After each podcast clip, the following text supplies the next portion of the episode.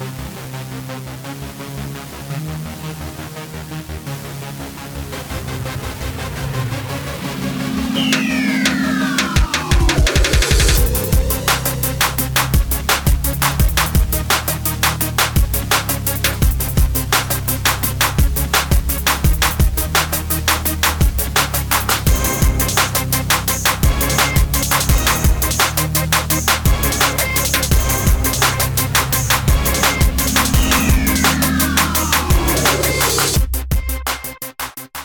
Hey guys, what's up? Hope you guys are having a great day today. My name is Matthew Spazziti, and welcome back for another episode of the Matthew Spazziti program, where we talk about financial freedom and economics.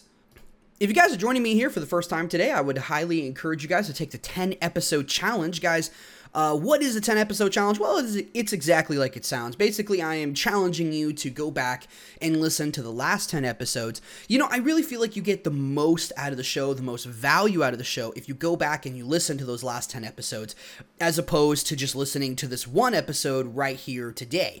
Um, but, you know, if you are joining me for the first time and whatnot, you know, hey, welcome. I'm, I'm super happy to have you guys here. You know, here, you know, like I said, we focus on financial freedom and economics, and the primary reason for that is A, I have a huge passion for Austrian economics. I, I absolutely love economics. It's a, it's a huge passion for my, of mine. And I also really, really enjoy financial freedom. Now, financial freedom, it means a lot of things to a lot of different people. It's kind of a subjective term, but to me, it means controlling the source of your income. Now, there are many ways in which you can do this, which is why instead of, I, I guess you could also call it entrepreneurship, but I always like to call it financial freedom they kind of both mean the same thing, but I always preferred the term financial freedom. Um, honestly, just because it sounds cooler, it sounds better than entrepreneurship. Um, not that there's anything wrong with the, the term entrepreneurship, but financial freedom, guys, controlling the source of your income. It's the most important thing that you guys can do for your life. And I know a lot of people are waking up to this reality more and more and more so as we start heading deeper and deeper into this crazy economic time that we're seeing and political too. I mean, it's getting absolutely insane. What with the election and just everything that's going on. I mean, you guys, if, if you're watching the news, which if you are, you must be a glutton for punishment. You know, if you're trolling social media, again, you got to be a glutton for punishment. One of the best ways that I found in my personal life to stay away from the depression and the craziness is honestly to just live under a rock. I know that sounds kind of funny. I mean, I don't live 100% under a rock. I keep track of economic data, right? I keep track of economic news. I read a lot of economic articles, whether it's from the Mises Institute, fee.org, Amer- the American Institute for Economic Research, whether it's, you know, John Mauldin economics and his thoughts and Mr. Mauldin's thoughts from the front lines, you know, uh, w- whatever. I mean, I read all kinds of economic articles all over the place from, I mean, at lewrockwell.com, you know, also on Investopedia. So it's not just all Austrian based stuff. But, you know, I, I read economic data all the time and, uh, you know, what I say data, I'm not looking at graphs, okay? I do look at graphs if they're posted in the articles. I read a lot of articles, okay? I, I read a ton. You know, every week I'm reading some kind of article on what's going on economically, sometimes politically, but more of general political issues. I don't always, you know, I, I don't I don't really care much for the oh, what's happening with you know, uh, race rights, eh, you know, uh, black rights or Hispanic rights or what's happening with gender, you know, gender politics. And so I really try to stay away from that stuff. You know, a lot of times it's because it gets me angry. It gets me incredibly angry. You know, we have become as a nation so selfish so self centered. We have lived with so much prosperity for so long, or at least perceived prosperity, right? A lot of the prosperity that the America has had for generations now is, is largely not real. It's largely just money printing uh, by the Fed. You know, I mean, if you actually look at the Austrian money supply, I think it's AMS is the act- is the acronym for it. It's the Austrians money supply index, and it's the alternative of the actual money supply index that is uh, more mainstream. But basically, if you look at that, you know, every time the economy, every time money printing is increased, and this is really the growth rate of the money supply, not like the money supply, but the growth rate. And every time the growth rate continues to increase, we see seemingly, right, quote unquote, air quotes, uh, we see seemingly economic growth. Happy times. Everyone has a job. Everyone is happy. That's generally speaking what we tend to see. However, comma, uh, you know, if we start to see the slowdown of the growth rate of the money supply, then we start to see economic destruction. We start to, well, not really economic destruction so much, but we start to see economic calamities. All right, we start to see recessions, depressions. There seems to uh, these two. In, this indicator seems to be very tied much with what you see in terms of you know crashes and economic recessions and things of that nature. You know, one of the most important, and the reason I bring it up is because I brought it up in past episodes, which again, this is why you need to go listen to 10 episodes. We don't talk about news in a vacuum. We don't talk about economics in a vacuum. I will be referencing stuff from time to time eh, that, that you know, stuff that I've talked about in the past. So you need to go back and you need to listen. You know, if you want to do more than 10 episodes, if you were absolutely loving this stuff, then that's great. Awesome. But if, but still, you need to go back and you need to listen to the last 10 episodes so that you understand more or less what we're talking about here it, will it, help. All right. Again, you'll get more value out of it that way. But, you know, in the past, I've talked about the Austrian, you know, supp- uh, money supply growth rate and the index and whatnot. And, you know, uh, so far, I really want to link I, I, want to share with you guys a link to it so you guys can go check it out for yourself. I don't know where it is. Um, there, I know it's somewhere. I found it at one point in time, and I yeah, a little embarrassingly, somehow lost it. Unfortunately, I save a lot of different websites and a lot of different links and stuff like that, and I save so much to the point that I'm, I guess you can say I'm a website hoarder. I have tons of websites in uh, my Google Chrome and my I have certain tabs and and oh gosh, I mean I just have certain saved, not really tabs, but they're saved little um, files that I keep tons of saved articles that I always intend to read, and yet I never read.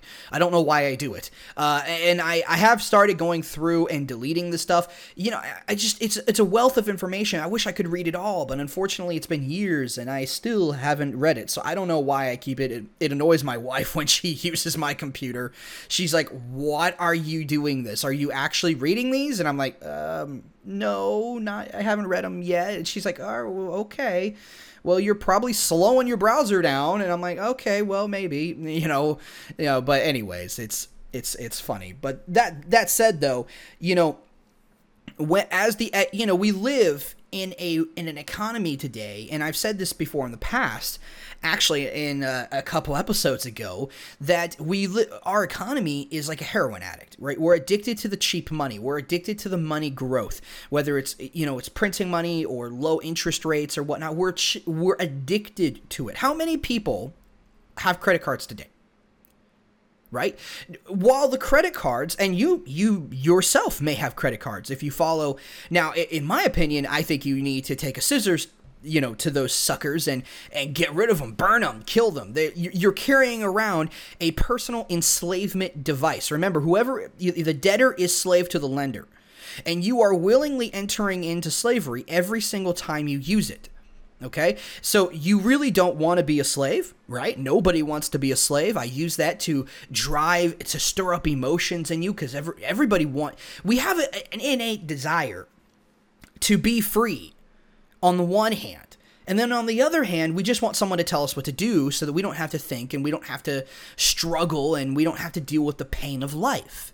Right? So, on the one hand, humans need a certain level of freedom to be happy, and we even desire some of this freedom. On the other hand, we don't. And certain generations, some generations have desired more freedom and, and pursued more freedom than others.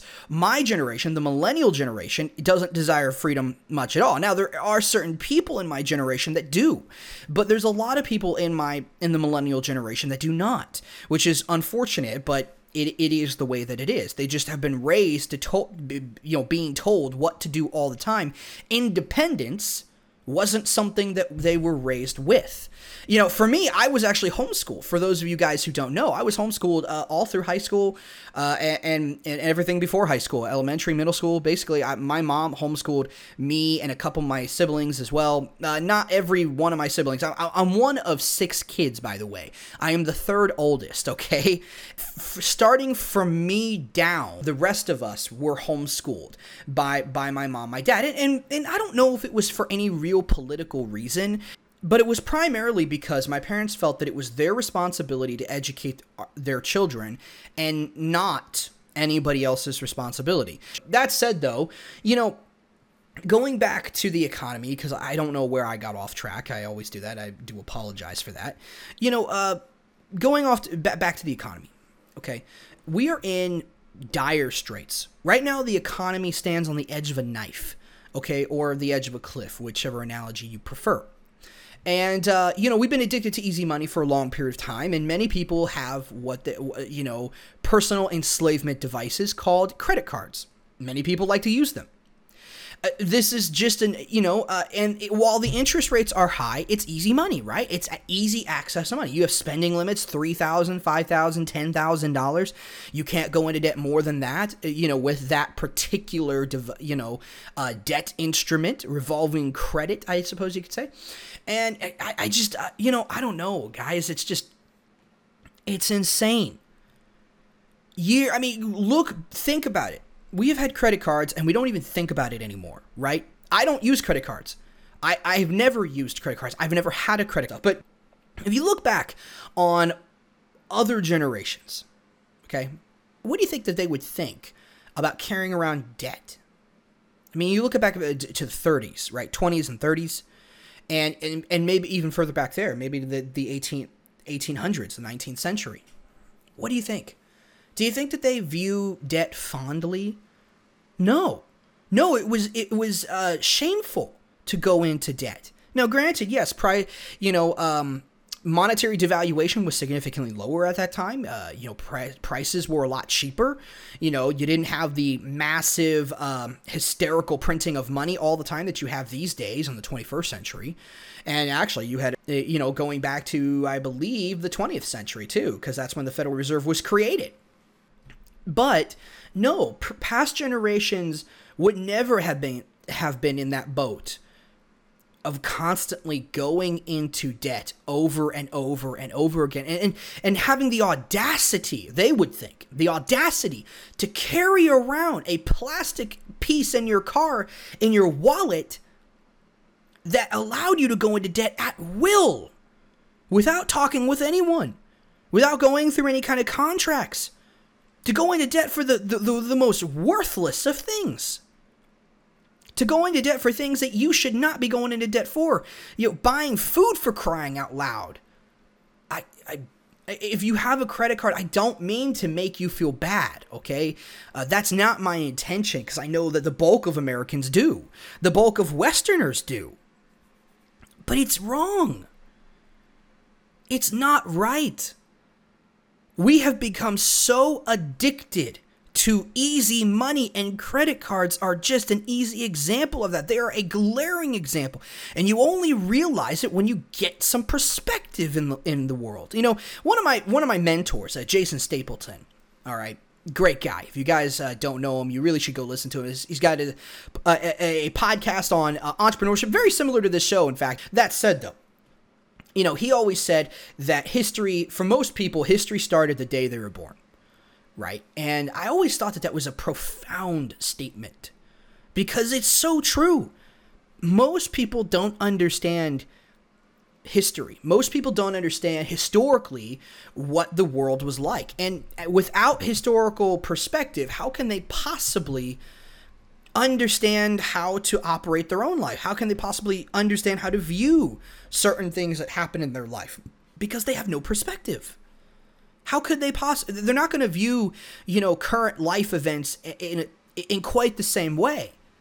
Maybe, probably not even in the best way, without any kind of perspective historically. And the same is with credit cards. Credit cards represent easy debt and an easy money, right? Even though the interest rates are, are high on credit cards, you can get them fairly low, but that doesn't really matter, right? In the end, you have easy access to money because we are addicted to the easy money. Addicted to it.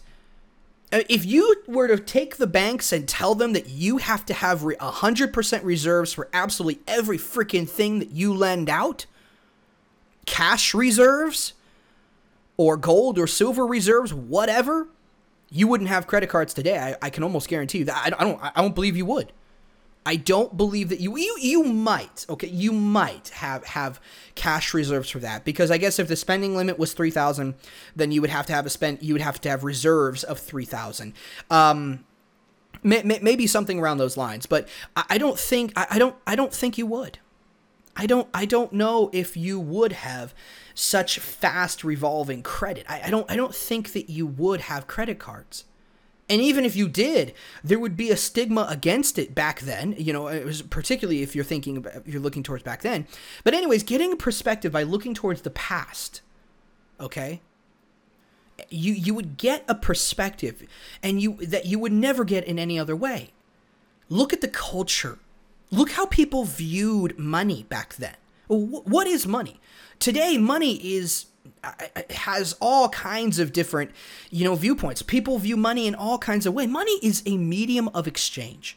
It is used to exchange for other items that we deem more valuable because if we deemed the money more valuable than the item, we would never make the exchange. But that's what money is. It's a mass adopted means of, uh, you know, exchange and it allows people to engage in commerce and to engage in all kinds of stuff in a way that they wouldn't really engage in otherwise. Now, that said, though, people do not value money anymore. People don't value it.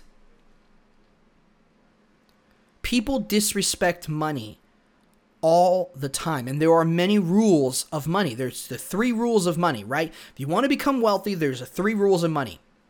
This also comes from Jason Stapleton as well. but uh, at least his show is where I first heard about it. But there's three rules of money you spend less than you make, you save, and you invest the rest in, in industries or in things you understand. Doesn't necessarily have to be an industry. You, you could invest in a business or something of that nature. Uh, but, but still, you spend less than you make, you save and then you invest the rest. You need savings. You need savings for emergencies. You need savings for productive reasoning. I mean, I just used savings to pay for some advertising. I just, I mean, speaking of Jason, I just paid for some advertising on the Jason Stapleton, well, on his Wealth, Power, and Influence podcast. I wouldn't have been able to do that without savings, right? You know, so that, but that, that, that said though, you know, if you look back at, at past generations, you will see how they, they view debt. And they did not view debt fondly. And yet we are so addicted. We don't even, we don't even remember how past generations viewed it. But we are so addicted to the point that we carry around credit cards to this day. We carry, uh, carry around personal debt instruments, revolving credit, personal enslavement devices each and every day. Let that sink in and then tell me, after you've thought about it long and hard, tell me that we are not addicted to easy money. The addiction has become so profound, we don't even know we're addicted anymore. We don't even see it as an addiction. We just see it as an a, a normal day, everyday life occurrence. I know people who manage their money really well who still have credit cards. Now, you know, I, I just know. No, no, no, no, no, no, no. I hate debt. I absolutely hate it. It it makes you into a slave. And and we have and slavery is in vogue today, ladies and gentlemen. It really is. Slavery is popular. Not only popular, it is praised today. Slavery through politics, trying to ask the government to save us, save us, dear overlords. Slavery through debt, Please let me have money so I can own a house that I can't afford. That will put me in the poorhouse. Happens all the time. I know we all know people who have gone through that. I talk about that situation, um, you know, with with some good friends of mine that my wife and I lived with when we were really when we were just married. They were living in a house when the husband lost his job; he couldn't afford. Tried to fight it for years. Eventually, foreclosure, eviction, it all happened. Kicked out on the front yard, literally. My stuff was. My wife and I stuff was. It was an awful situation. Hey, you know, uh, to th- thinking back on it, it makes me cry. But in reality, it was a blessing in disguise. It really was because it opened my mind up for opportunities that never I never even would have thought about had I not lived through an eviction like that but it was really sad, and it it, it makes I, I I come close to tears every time I think about it, and, and it was years ago, and but it's just it, it's a horrible situation. I wouldn't wish it on anybody, but you know it, it is what it is. But that said, though, we are addicted to money, easy money. We are addicted to it.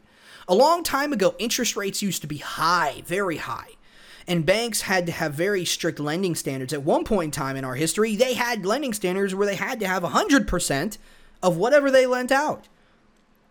Meaning you couldn't get a loan unless you had a lot of collateral or unless you were in a situation where you were really good for the money. Like you had a high income or whatnot, but still high interest rates. I mean, you're talking well over 10% interest rate. You're, could have been 20 to 30%. And in most cases, in most cases, you couldn't even get 100% of a loan. Not that long ago, banks wouldn't even lend 100% of the value of a home. You maybe 50. Sometimes uh, you go back far enough, it was like 30%, but they wouldn't lend you 100% of it. Now, granted, because of this, this seems terrible, right? Because we've been addicted to money for so long. Our mentality about money has been warped and twisted and just totally skewed for so long that this seems like, oh my gosh, greedy, evil banks. I can't believe how awful they were. That's how you view it, right? That's how many people do. I don't. I'm like, man, I'd, I'd love to go live back in a day where banks actually give a, a frack about it all. Where they actually treated the money with respect and they wouldn't lend out 100% a loan because that represented a massive amount of risk you know what it did though? Made life cheaper. Made housing a lot cheaper. Houses were nowhere near the prices that they are today. Yeah, I, I, I remember my, my father in law talking about the first house that him and my mother bought. Forty thousand dollars. Forty grand. For a house. For a house. A normal house. A normal I think a North Texas house forty thousand dollars. You don't want to. You the starter house I'm in, two hundred thousand. If you own a house, you know what I'm talking about. And if you don't live in an area where, if you live in, it and if you don't live in an area where I guess I don't know, prices haven't gone up a lot, and uh, you know, real estate's still cheap relative to the rest of the country, and you live in like California or something, like you know better than anyone else how damaging this stuff is. How do you like living in an expensive area like California?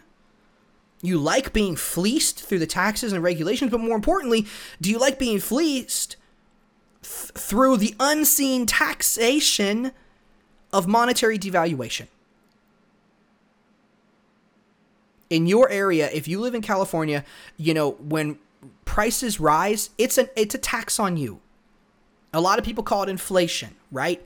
I it, inflation is not true. It's not correct. It's the wrong terminology. It's it's it's in it's an economic.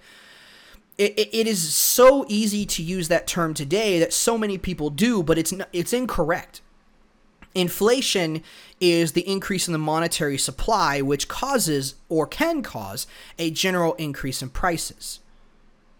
It kind of depends on where the money circulates and who has the money and how it circulates throughout the economy as to whether or not it will cause a a rise in a general rise in prices. But generally speaking, that's what people classify as inflation as a general rise in prices. It, it, it's inaccurate. If you look up most definitions today in most dictionaries, that's exactly what they're going to tell you. Again, the definition has changed. Keynesian economics has corrupted the minds of people. We've been so addicted to easy money and for so long. And on top of all that you know uh, the defin the, the definition has well i don't know if it's because we've been addicted to easy money but basically the definition has changed okay? Because of keynesian economics and whatnot. And, and really the, the, the i believe it, it was intentional, intentionally changed for the purpose of keeping you uneducated, keeping you unaware of what's really going on in, in the world today. You see, they want you focused on prices, ri- a general increase in prices. They want you focused on the fact that prices are rising. Why? So they can demonize businesses, so they can demonize entrepreneurs, so they can demonize other people. When in reality, when I'm saying they, I'm referring to the government. I'm referring to the Federal Reserve. It's actually the Federal Reserve. It's actually the banks. It's the it's the federal government that's really causing these issues right? And, and, what it's really mostly the banks. The banks are causing these issues, uh, and and technically speaking, no, the Federal Reserve is not an actual government institution; it's a private institution. But to say that is is really stupid because you're based. I mean, a lot of people like to say that, particularly particularly left wing progressives and liberals are like, oh yeah, well you know Matthew. I mean, come on.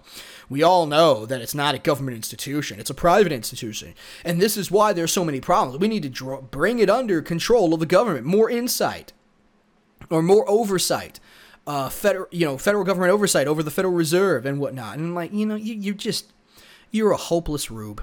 You're a hopeless plebe or pleb, what, however you want to say it. It could be said both ways. You're, you're a hopeless uh, commoner. You, you are ill educated. You don't have much of an education on this area. You don't have much knowledge. Therefore, you should really, you know, keep your mouth shut. You don't understand what you're talking about. The fact remains is that you're wrong if that's if you are of the opinion or anyone you know who is of the opinion they are wrong. The federal reserve already is heavily politically motivated. The government already heavily politically motivates and pressures the federal reserve. You can't tell me they don't. Because they do. Why do you think the economy is being kept up so much right now? I mean we're on the edge of a knife right? The economy is on the edge of a knife and quite frankly, if it doesn't get any aid from the Federal Reserve or the or Congress, it's going to fall off, and we could see very much a, a, a, recession, the likes of which this country and generations haven't seen in a long time. We could very well see another Great Depression. We could see the Greater Depression. It could get that bad. I have a tendency to think that. Uh, I mean, I, I, actually, I don't really know. I don't. I don't. I hope it doesn't get that bad, but it could. It really could. But you see, the Federal Reserve doesn't want that to happen. So they're printing money, they're buying bonds on the on the markets, on the bond markets and what they're buying bonds like crazy. Why would they do that? Why would they prop up the bonds? You think it's not because of politics? You think it's not because of trying to grease the palms of of corporations? You really think that every every company that's receiving those purchases and receiving that cash injection, do you really think that they need the money?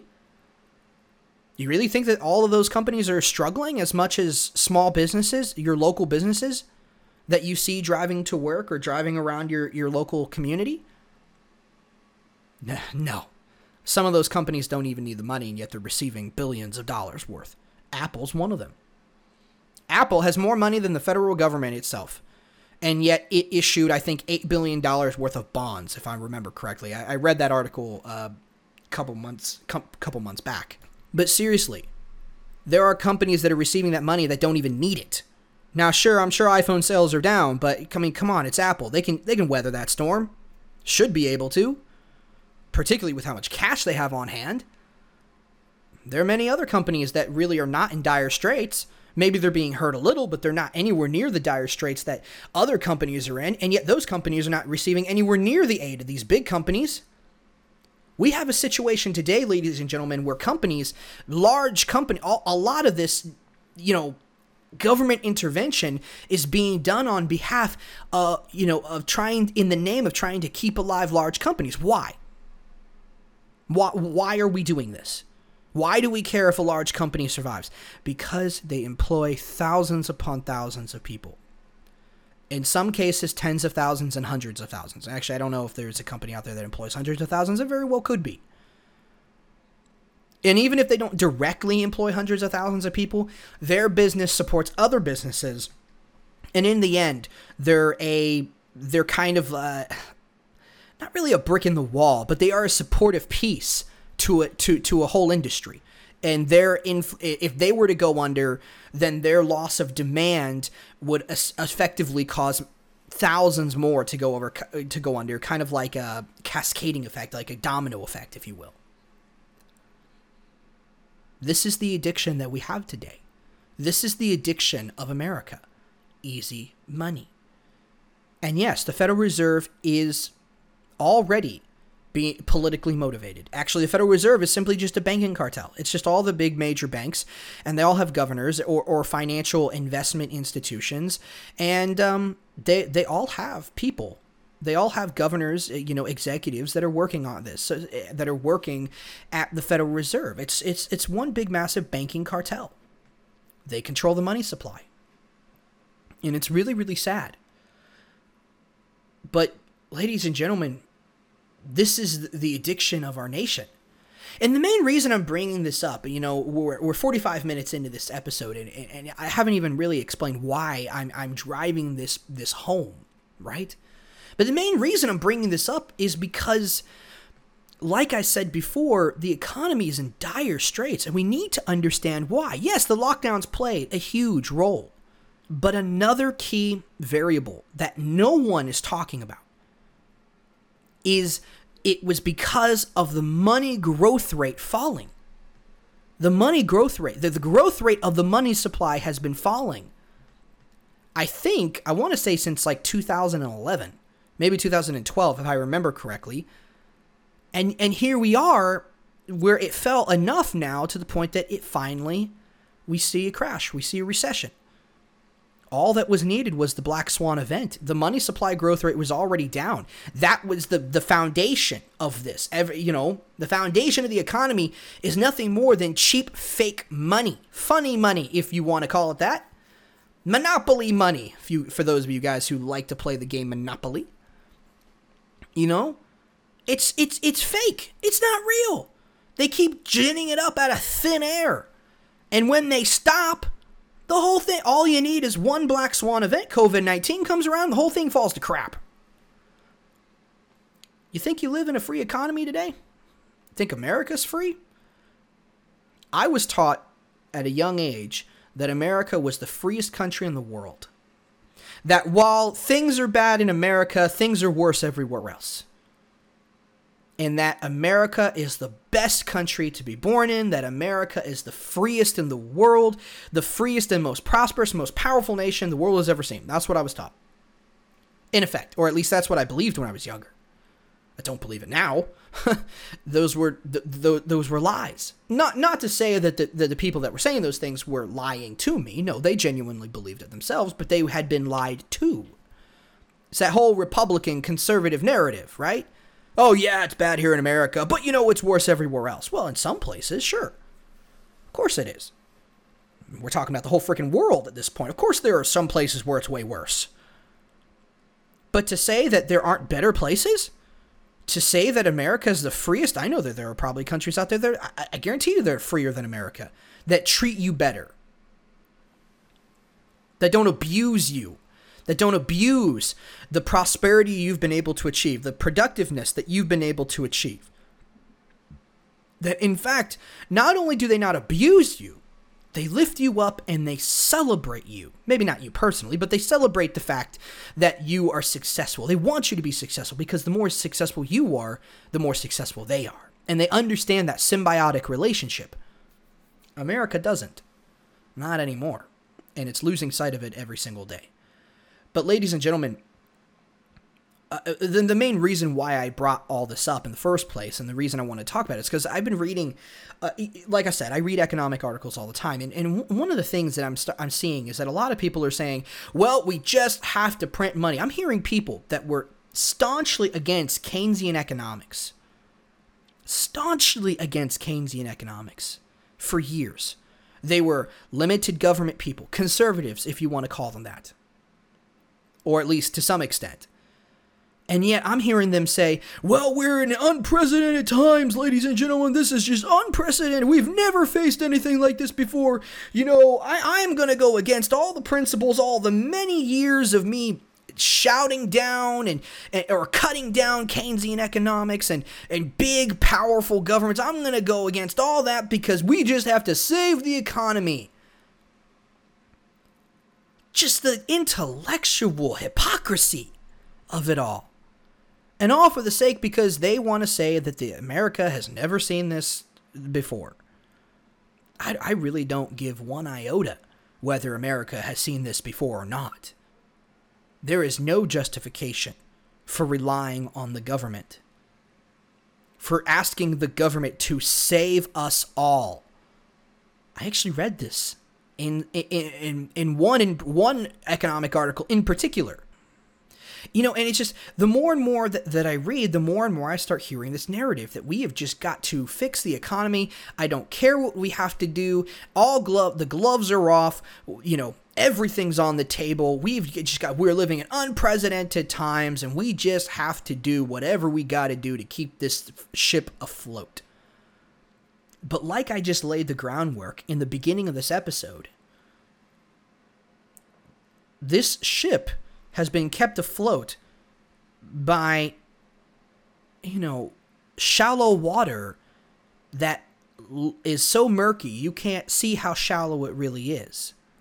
And you're about to run on ground. Basically, it's fake. You think the water's deep. You're in this big, massive boat. You think the water's deep. You think you're fine. You think you're safe. And it turns out you're in a freaking marsh and you're about to run on ground. water's not as deep as you thought it was. I don't know if that's a good analogy, but you, you, you get the idea. The economy was built on false economic growth. I'm not saying there wasn't actually legitimate economic growth that happened in the economy. Of course it did. But the bulk of it was fake. And yet you have people screaming and yelling for more fake economic growth, for more money printing. We got to save the people who are unemployed. We gotta we gotta help them. We don't want to. One guy in particular that I was reading was saying that you know, of yeah, I'm saying that. I know I'm going to be seen as hypocritical, but I would rather be seen as hypocritical than see millions of people suffer. Well, you know what? You're a fool. Because you are not only going to see yourself be hypocritical, you're going to see those people suffer one way or the other. You can't prevent it not inev- not indefinitely. You cannot prevent the suffering that is going to occur. Yes, there's a lag effect with a lot of this kind of stuff, which is why most people don't understand it.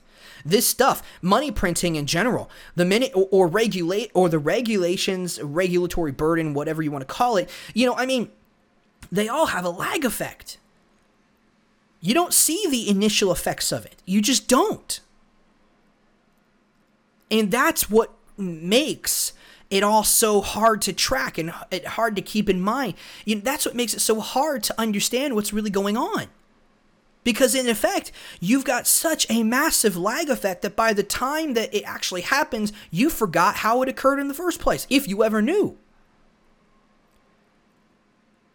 I mean, I'm reading all this kind of stuff with regards to the mortgage industry and whatnot. It is almost entirely controlled by the government because of regulations that have been done years ago. Years ago. Generations ago. I mean, good night of mercy, ladies and gentlemen. It, it just it, it's it boggles the mind. The lag effect is so freaking long that no wonder nobody understands this stuff. Because A, they're not taught it to begin with which is intentional to keep to keep the average person stupid and unaware. They want you to be more focused on like Rome, uh, the games and and food and whatnot. They want you to be focused on on pointless wastes of time. And look, I have nothing wrong. I I, I do.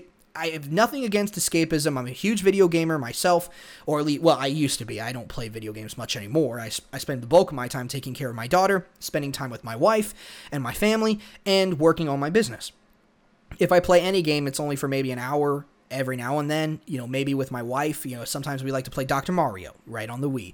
Or sometimes I like to play Call of Duty every now and then. But that's that's pretty much the extent of it. But that being said, look, I'm not opposed to escapism. Every night I sit down after dinner and I we or during dinner and we watch TV. But anyways, back back to what I was saying about the economy. If the Fed continues to print money into the bond market, if the if Congress, if the if the if the government itself continues to give stimulus checks out and uh, continues an extra federal unemployment benefits, then they're going to just prolong the inevitable. Because if they here's here's the two ways this plays out. In my mind at least, you either let the natural course of things happen and you let it tank and you let suffering occur, or you continue to print the money, you continue to to cast uh, you know the, the the country into even more debt, thereby only prolonging the inevitable, pushing the kicking the can down the road, hoping that it's not your generation or it's not under your administration that it all falls apart playing hot potato or Russian roulette, whichever way you want to look at it. You know, that is very much what's happening. And if if they continue this money printing, it will cause it will cause monetary devaluation. It will cause a general increase in prices. Right? Because uh, they're printing money, they're engaging in inflation.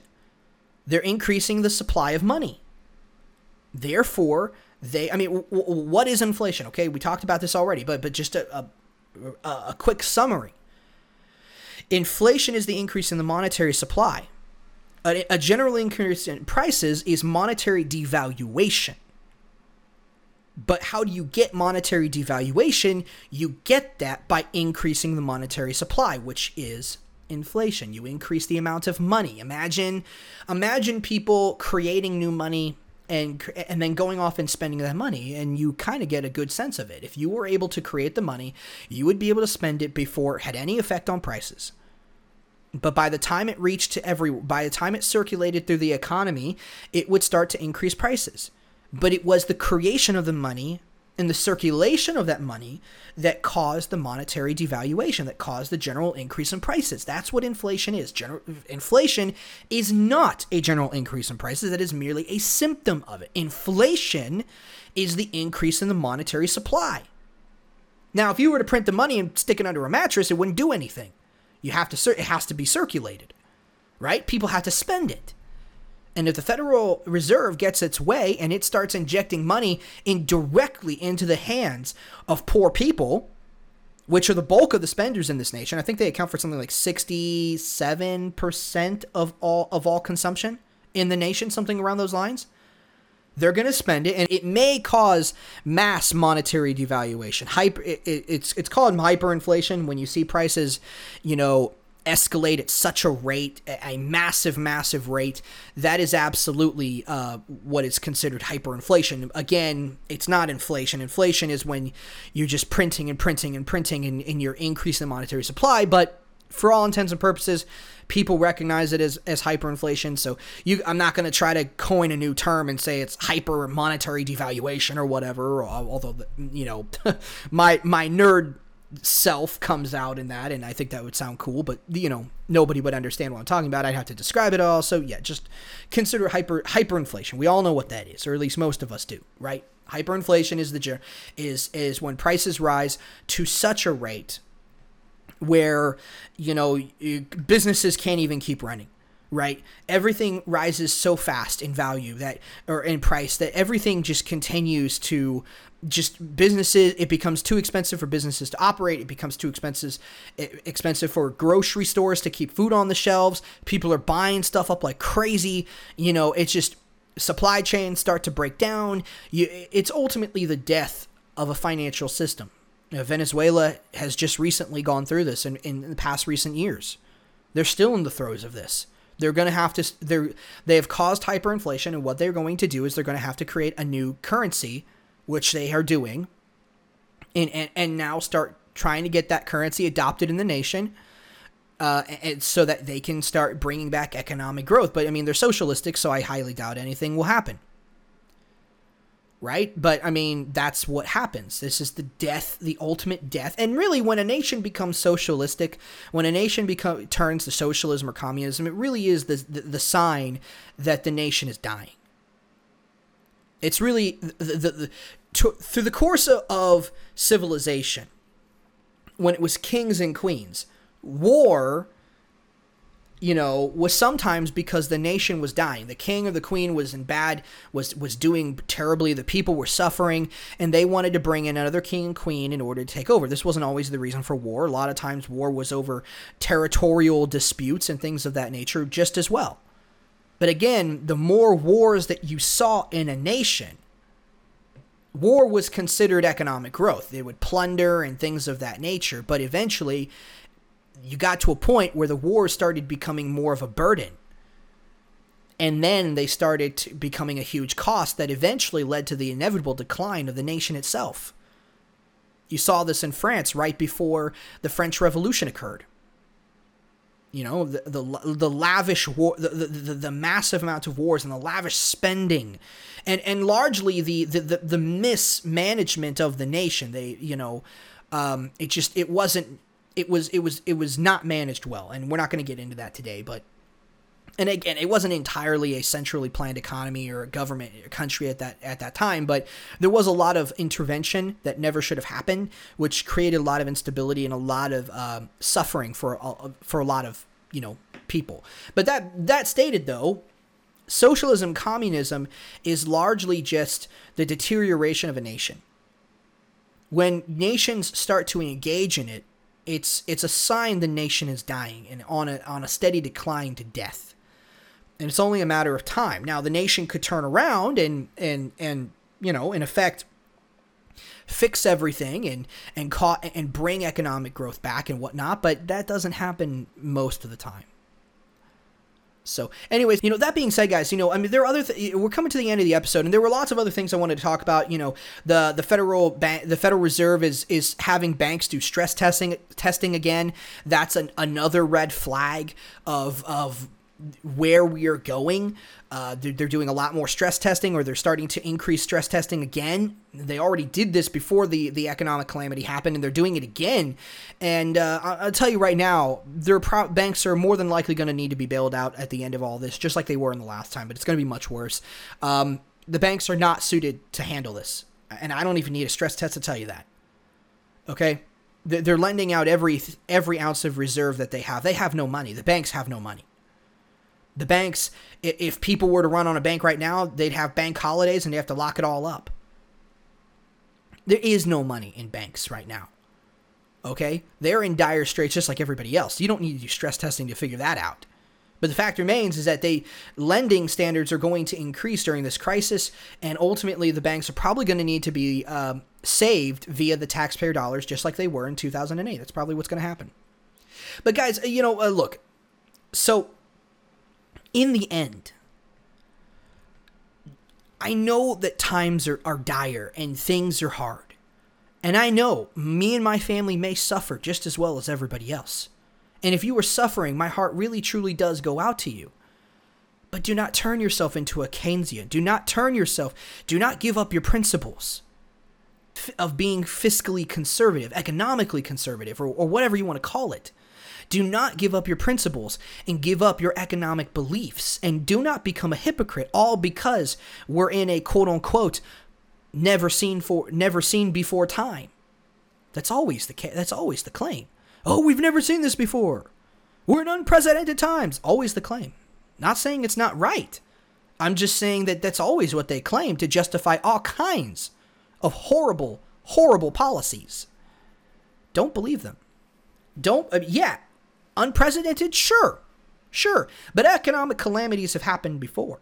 The reason this economic calamity is going to be worse than the last one is because of all the intervention and all the. And it's because they keep saying, oh, we're in unprecedented times, we got to fix the problem. Oh, we're in unprecedented times, we got to fix the problem. Yeah. It, it, it's that very thought process that creates the problem in the first place. The problem was created because you intervened.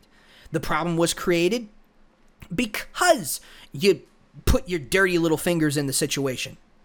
You kept yourself out of it years and generations upon generations ago, we wouldn't be in this mess. But we are. Unfortunately, we, we just are. And that's the sad that's the sad truth, but it's true. That is the way it is, just the way it is. We are in this boat because we started looking to the government to fix our problems. We're in this boat because we started believing that the government needs to save us. And the government is all too happy to oblige. You just have to give up some of your freedoms, of course, naturally. You got to become more and more of a slave to them. Got to be more and more of their cash cow that they like to steal from you all the time with regards to their taxation at the point of a gun or, or at the point of getting thrown in jail or your wages garnished through the IRS, or, or who knows what other terrible method they use. But the fact remains, ladies and gentlemen, that um, they caused this.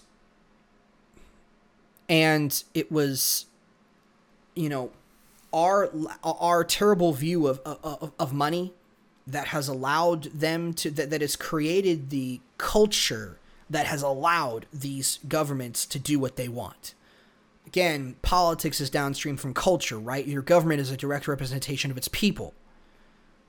That's never been more true than it is today. And in the end, it won't end well. While we will recover from this eco- economic situation, eventually there will be one that will be the straw that breaks the camel's back at some point. Hopefully, it's not in our time. Hopefully, it's not in my time and it's not in your time. But that will happen. That's the inevitable outcome, and it will, and it's unavoidable at this point because the culture doesn't support what is necessary to fix the problem. You know, the culture doesn't understand money, it abuses money. It abuses the blessing from God that it is. Everything we have is a blessing from God, and they abuse it constantly. They don't understand it. Maybe it's their rejected. Maybe it's uh, I don't I don't know what it is they just were probably never taught to value money and how to treat it, how to respect it. Most people aren't. I can tell you my education didn't uh, in money didn't really quite start till I was already an adult. So I certainly wasn't taught it at a young age. I was taught uh, through seeing through seeing friends and you know friends and family over the years struggle with money. I learned quite a bit, but in the and it made me more conservative with my finances. But again, I certainly wasn't taught it. And I know most people weren't. So, anyways, guys, but look, I mean, th- th- that's where we are today. Okay? That's the ultimate situation that we're in. And it's. It, it, is the way that it is. It, it just is. All right. So, you know, but hey, look, there are things that you can do to to hedge against it to to plan against the risk there are things you could do even to this day to help you hopefully avoid what's coming but I fear we don't have a lot of time. All right, time is against us. And but, but but ladies and gentlemen, that being said, do not give in to the fear. And do not allow your principles to be violated. Do not if you know do, do not turn to Keynesianism or other things simply because it's an unprecedented time like I said before, it's that very idea that it's unprecedented. We have to do whatever we need to do in order to fix the problem. It's that very idea that has caused the issues that we're currently in. The very idea. See, ideas are powerful things. They, they, they infect your minds like a, well, in many ways, like a disease, like a virus. They're very powerful and they change a nation. They change cultures. They change countries they can change it can change humanity it re- they really are powerful. But that said, though, just because we're in unprecedented times, do not fall prey to this idea that we need to do whatever we need to do. We need to print all this money. We need to save everyone else's job. No. No, it is not the responsibility of government to save your job. It's not the responsibility of government to ensure that you have an income so that you can eat. That is your responsibility, not the government's. Okay? But I will but we should not look to the government to fix these problems particularly these. Right? J- no. No, no, no, no, no. In hindsight, we really shouldn't look to the government to fix any kind of problem, but I know that we still do. Largely because the government doesn't let us take actions, it doesn't let us do what we need to do in order to, um, you know, hedge the risk in the first place, to get ahead of the problem in some cases. But, you know, I mean, that said, though, that's what we're in. And don't allow yourself to be fooled by this ideology that we have to, you know, destroy years upon years of principles, years upon years of of of appropriate ways to treat money in the sake of fixing the problem. No. The, you want to know my opinion, and I'll give it real quick because we're kind of at the end. We are at the end of the episode, as I already stated before. Um, my opinion is that we need to let it crash. We need to let the system correct. And it would be devastating. It very well could be the end of America as we know it, as it stands today. Not to say that America would die entirely. It would be devastating. It would really be, it would truly be devastating, but it's going to be devastating one way or the other. It needs to happen. And I know that sounds like a very heartless thing to say because that means millions will suffer, but it needs to occur you're just going to make matters worse for some generation down the line. Probably, you know, of uh, your children or grandchildren down the line, if it's not you that has to go through it. I, I don't think the mother of all crashes and the one that breaks the straw that breaks camel back is. I don't think that's this one, okay? And I don't know if that's going to be in our time. But I, I am saying that do not, no matter how bad things get, don't give up your principles if it was wrong to print money and to give money to people for sitting on their butts back in the day, it's wrong today. Have bad consequences. Look, you know, people will find a way to survive. People will find a way. They will go to their communities. They will go to their local churches. They will go to their family and friends. People will find a way to survive. Communities, if they get bad enough, may even all band together in order to help each other.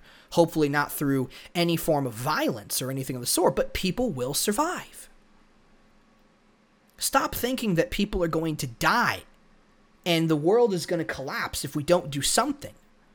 No, people will survive. And in the end, I don't care how bad it gets. I will never support the printing of money. I will never support giving money to people, be you know, unemployment checks or things of that nature. I will never support it. But that said, I know that sounds really bad. That sounds like I'm saying that I look very negatively upon people who take unemployment. I don't look negatively on people who take the unemployment. Not if they not if they really need it, right? I mean, I do look negatively on people who are fleecing the system, who are working the system to uh, cheating the system in effect. I do n- look negatively upon those people. But if you have to go on unemployment, so be it. I do, however, if I ever had to do it, I would be ashamed, but I would do it nonetheless because I had to. And I would expect no different from anybody else. If if you have to, you have to. Okay? I I personally would be ashamed because I'm taking taxpayer dollars. I'm taking money from my neighbors, my friends, my family, my parents, my grandparents for crying out loud. You know, or anyone who is in, you know, depending on where the money is coming from, it's taxpayer dollars. I would feel bad about that because of my knowledge, because of of my understanding of economics. I would feel ashamed, and it would hurt me intellectually, it would hurt me emotionally to do so. But if it means the survival of my family so that we can get ourselves back on, on you know, back standing up again, then, you know, you do what you got to do. And, uh, tr- you know, do what you got to do, right? Just know it won't be that won't be your permanent situation. You know, don't have the poverty mentality. You'll get out of that situation and life will get good again. But again, again, just don't be like all the econ- like all these articles that I'm reading that are saying that it's unprecedented and we got to do all these horrible things that were at one time seen as eh, terrible, but now we have to do. No, I don't care how bad it is. Absolutely not. We are principled, no matter, and we are strong, and we will face adversity head on we are a strong people and we will survive. And we will hold to our principles and our beliefs no matter if it even if it leads to death. We will hold to it. Because that's the kind of people we are. That's how we roll. right? We are principled. And we will not give up those principles all for the sake of it because it's unprecedented. And yeah, I know the consequences of believing that, but that's what the nation needs. Not what it wants, but it's what it needs.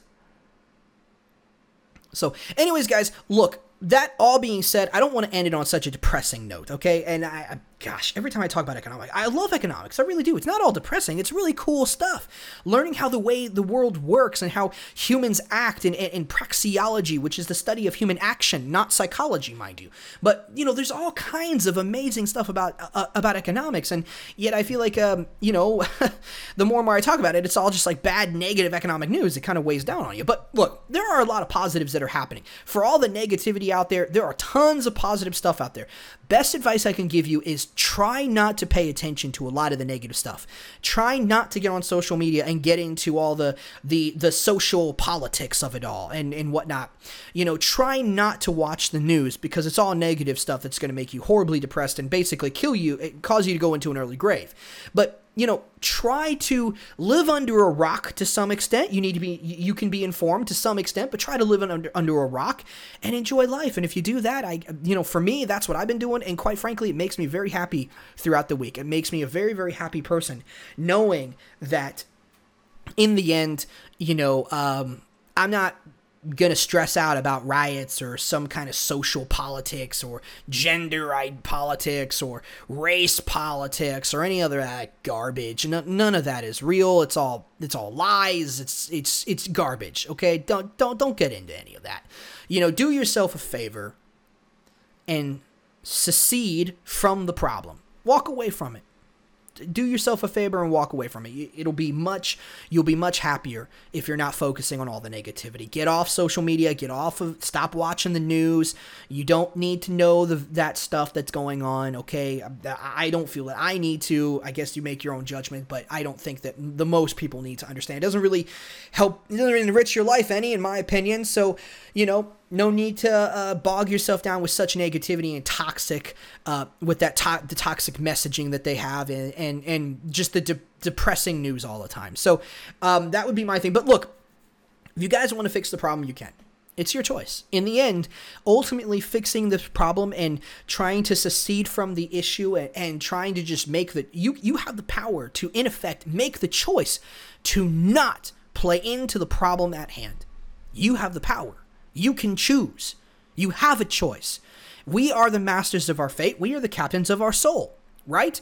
And while we can't always control everything that comes our way, we most certainly can choose how we react, which dramatically affects what happens in uh, the course of our life and what happens in those moments. You have a choice.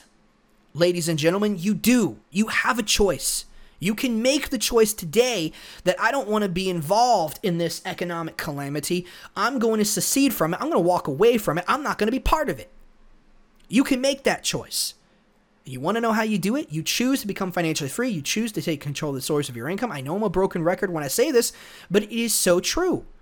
You can. You can make the choice. I'm doing it right now. Am I making enough money to, you know, replace my wife's income yet? No, not yet.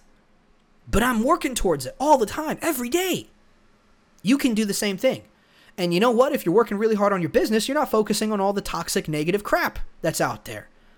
You're not depressed by that stuff anymore. Because you're busy working on yourself, making yourself a free person, right? And that is a much more empowering goal because you can ultimately control your life. You can control your destiny, where your life is headed. You can make that choice. And that's empowering. I don't know about you, but I find that incredibly empowering. So the way you do that is to take control of your source of your income, and there's lots of ways to do that. You could do that with forex trading if you're interested in that. I got uh, Tier One Trading as an affiliate program. You know, Tier One Trading is a, is a great and amazing trading. Uh, co- coaching platform. They really are great. If you want to learn forex trading, go check them out, guys. I talk about them all the time. They're they're they're uh, one of my favorite affiliate programs.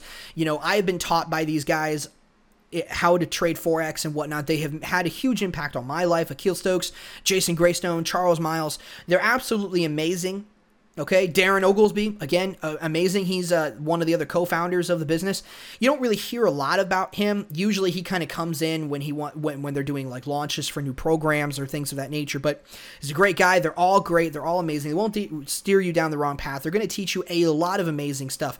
But if you want to learn how to control the source of your income, they're one of the best. That's one of the best ways to do it. You know, you don't have to, you know, create a business and what, what trading is a business, but you don't have to create a business in the traditional sense. And you certainly don't have to sell products to people. And if you don't, if you want a way, another way of doing that, you can learn how to take control of the source of your income, provide, create yourself an income producing machine, and that is trading. You can do that. I am working on that myself. So if you want to join me on that, then you know go check out Tier One Trading and uh, see what see you know determine for yourself whether they're right for you. But they're the number one co- coaching platform in my most humble opinion. They're very very transparent and they're very honest people. They're they're good people. They're not going to steer you down the wrong path. They're great. I trust them. I love them. I, I think you will too. So go check them out. See what you guys think there. And also, if you need a if you need to learn a new, a new skill Go to Skillshare. Guys, look, Skillshare has thousands upon thousands of courses. All right, ranging from forex trading, options trading, stock trading, futures trading. I think they have on there. I know they got email copywriting, website design, how to pilot a drone. They got all kinds of stuff. Photography, filmography.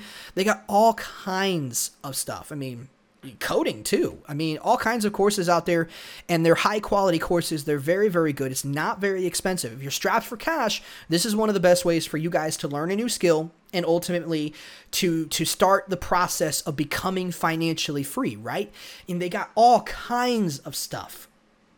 So guys, all in all, if you guys want to learn a new skill, and you need to. You should always be investing in your your human capital. I don't care how good the economy is or how bad it is. Always be investing in your skills. Never allow yourself to be satisfied in that area of your life. Always be learning something new. Always be investing in yourself, right? That's what you should be doing. And Skillshare is one of the best places to do that, guys. Most cases they give you like a month to two month for free, um, but they they're only like a hundred dollars for an entire year. I mean that's dirt cheap. Okay, it really is cheap. It's not going to be a ton of money out of your pocket. I use them all the time. I have Skillshare.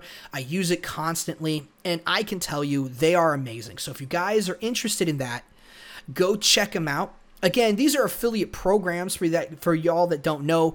You know uh, i don't get paid unless you guys decide to ultimately go and, and get involved in the in their programs okay? So if you and yeah i do i do get paid a little bit of money. I, I do receive some compensation you know i'm basically selling their products. So that's what it is. It's not a sponsorship right? They're not paying to be on my show.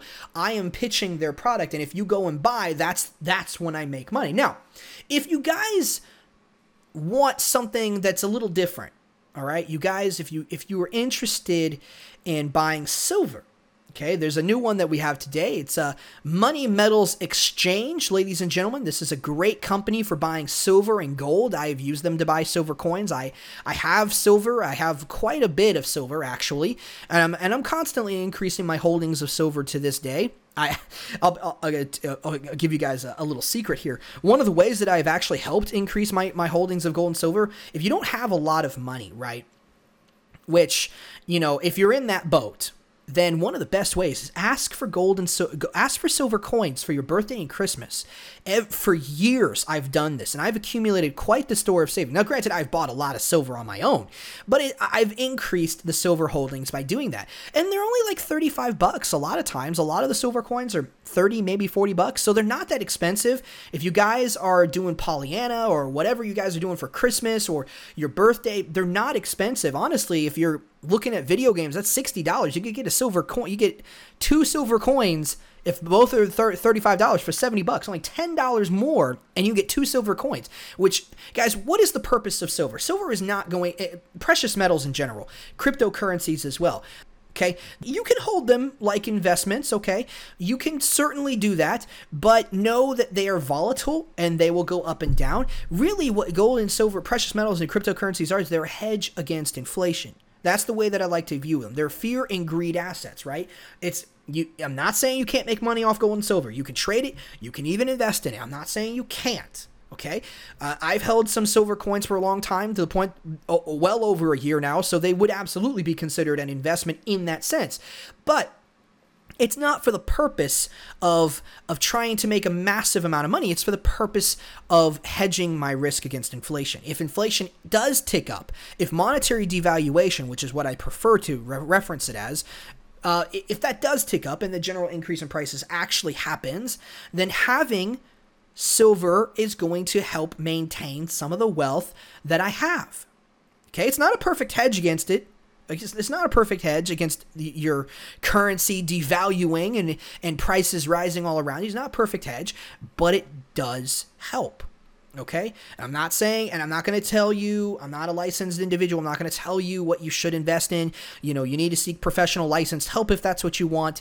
But in the end, look, this is something that I do and I very much believe in. I love collecting coins from all different country, you know, current you know, bullion uh, mints and stuff like that.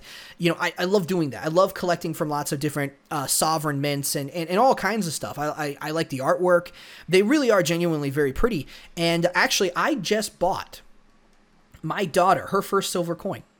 It's not even a whole ounce, but it's uh, it's of a little book called "Guess How Much I Love You," and it was this tiny little silver coin that had an image. It's uh, basically just two rabbits, a older, I guess, a brother rabbit or a father rabbit, and then the tiny little bunny and whatnot. It's just it's a really really cute story and whatnot. So I bought her a silver coin and everything. So guys, I love buying silver. It's great stuff. Mind you, I didn't buy the silver coin from from from Money Metals Exchange, okay? But I, I love buying silver. Silver's great.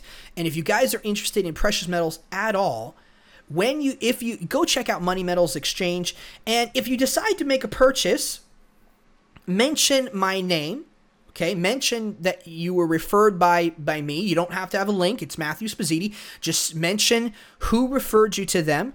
Because I'm a customer and I have an account through them, they're to know that it was me. And if you say Matthew Spazziti, again, you know, if you if you need to know my name and how it's spelled, just look at the podcast.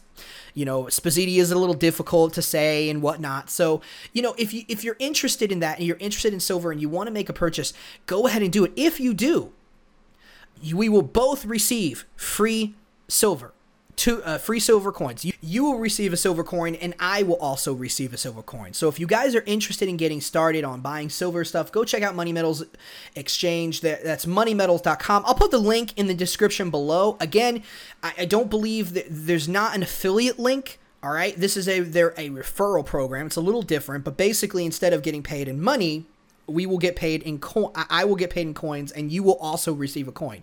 So again, it's not that expensive to do. I mean 35, 40 bucks, I mean whatever kind of silver coin you you you you like, you buy that and we both receive silver coins as well. So it's really, really great. It's a great way to get started on getting silver coins. Simply just mention the my name, Matthew Spazziti. Like I said, I have an account with them and whatnot. You don't even need to click on the link. I will put the link in the description below that will take you to their website so you can check them out if you want. I'll take you to the, it'll take you to the homepage and whatnot. And just, you know, explain explore the silver coins and all the stuff that they have there. And if you make if you decide to make a decision, like I said, we will both receive silver coins and it'll be freaking awesome. I love deals like that because not only does it benefit you because you get something for free, I also get something for free, and it's great. And it's great both ways. So if you guys are interested in that, look, there's a lot of money printing that's going on right now. Is it going to cause inflation? I don't know. Okay, I, I, really don't know. I have my I have my thoughts on it. I, I, don't know for sure. Okay, it all depends on how the money gets circulated. It will definitely ca- it will cause monetary devaluation somewhere. It will cause an increase in prices somewhere, whether that's in the stock market, the bond market. The money's going in the bond market. It'll definitely go there. By the time that that kind of money gets trickles down through the business and through the employees, it, it, yeah, it probably will, but it probably will take time. Now, if they start injecting money into the hands of everyday people and they start increasing the amount of money and they do all these stimulus checks, they just keep doing this over and over and over again, you know, the universal basic income, yeah, there's a very high chance it will cause a lot mass monetary devaluation across the board, a mass inflation across the board. And uh, yeah, it, it, it's a it's a possibility. So it'll definitely cause an increase in prices. So that said, or at least there's a high chance that it will. So if you guys are interested, now again, silver is not a hedge against a market crash. Silver burns like everything else in a crash, okay?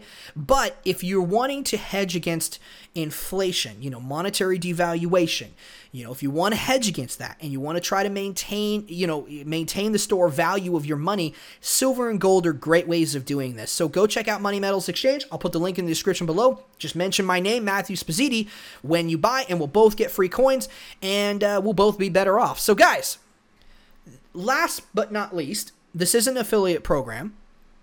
But I, I, we just got the ability to receive donations on the show and i'm super super happy to be able to do that and ladies and gentlemen if you guys really, really want to help support me here on this show, then please consider giving a donation, okay? You, when you give me a donation, you are giving me the ability to do this on a full time basis. You're giving me the ability to work and, and, and ultimately to just keep the show running, you know, pay and all that kind of stuff. So if you guys really want to support me, you love this message of financial freedom, you want to help me get this message out to as many people who will listen, you know, on top of sharing the show and all that kind of stuff, you know, giving, you know, giving a donation to the show is a great way to do that. So if you guys love the message, if you love what I'm doing here and you re- you know and you want to help me out, you want to support me, then hey, check it you know, go check that out. I'll put the link in the description, the show notes page. And you know, just consider giving me uh, what whatever you feel makes you happy, you know, whether that's a dollar, that's fine. You know, give me you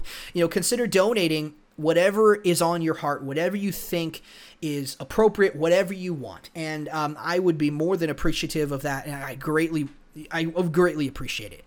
But that said, though, guys, if you enjoy what I'm doing here, please consider sharing the show. You know, odds are if you like it, then other people in your life are going to like it. Consider sharing it with, you know, three friends, one who you know is going to like it, one you're not really sure about, and one you think is going to hate it.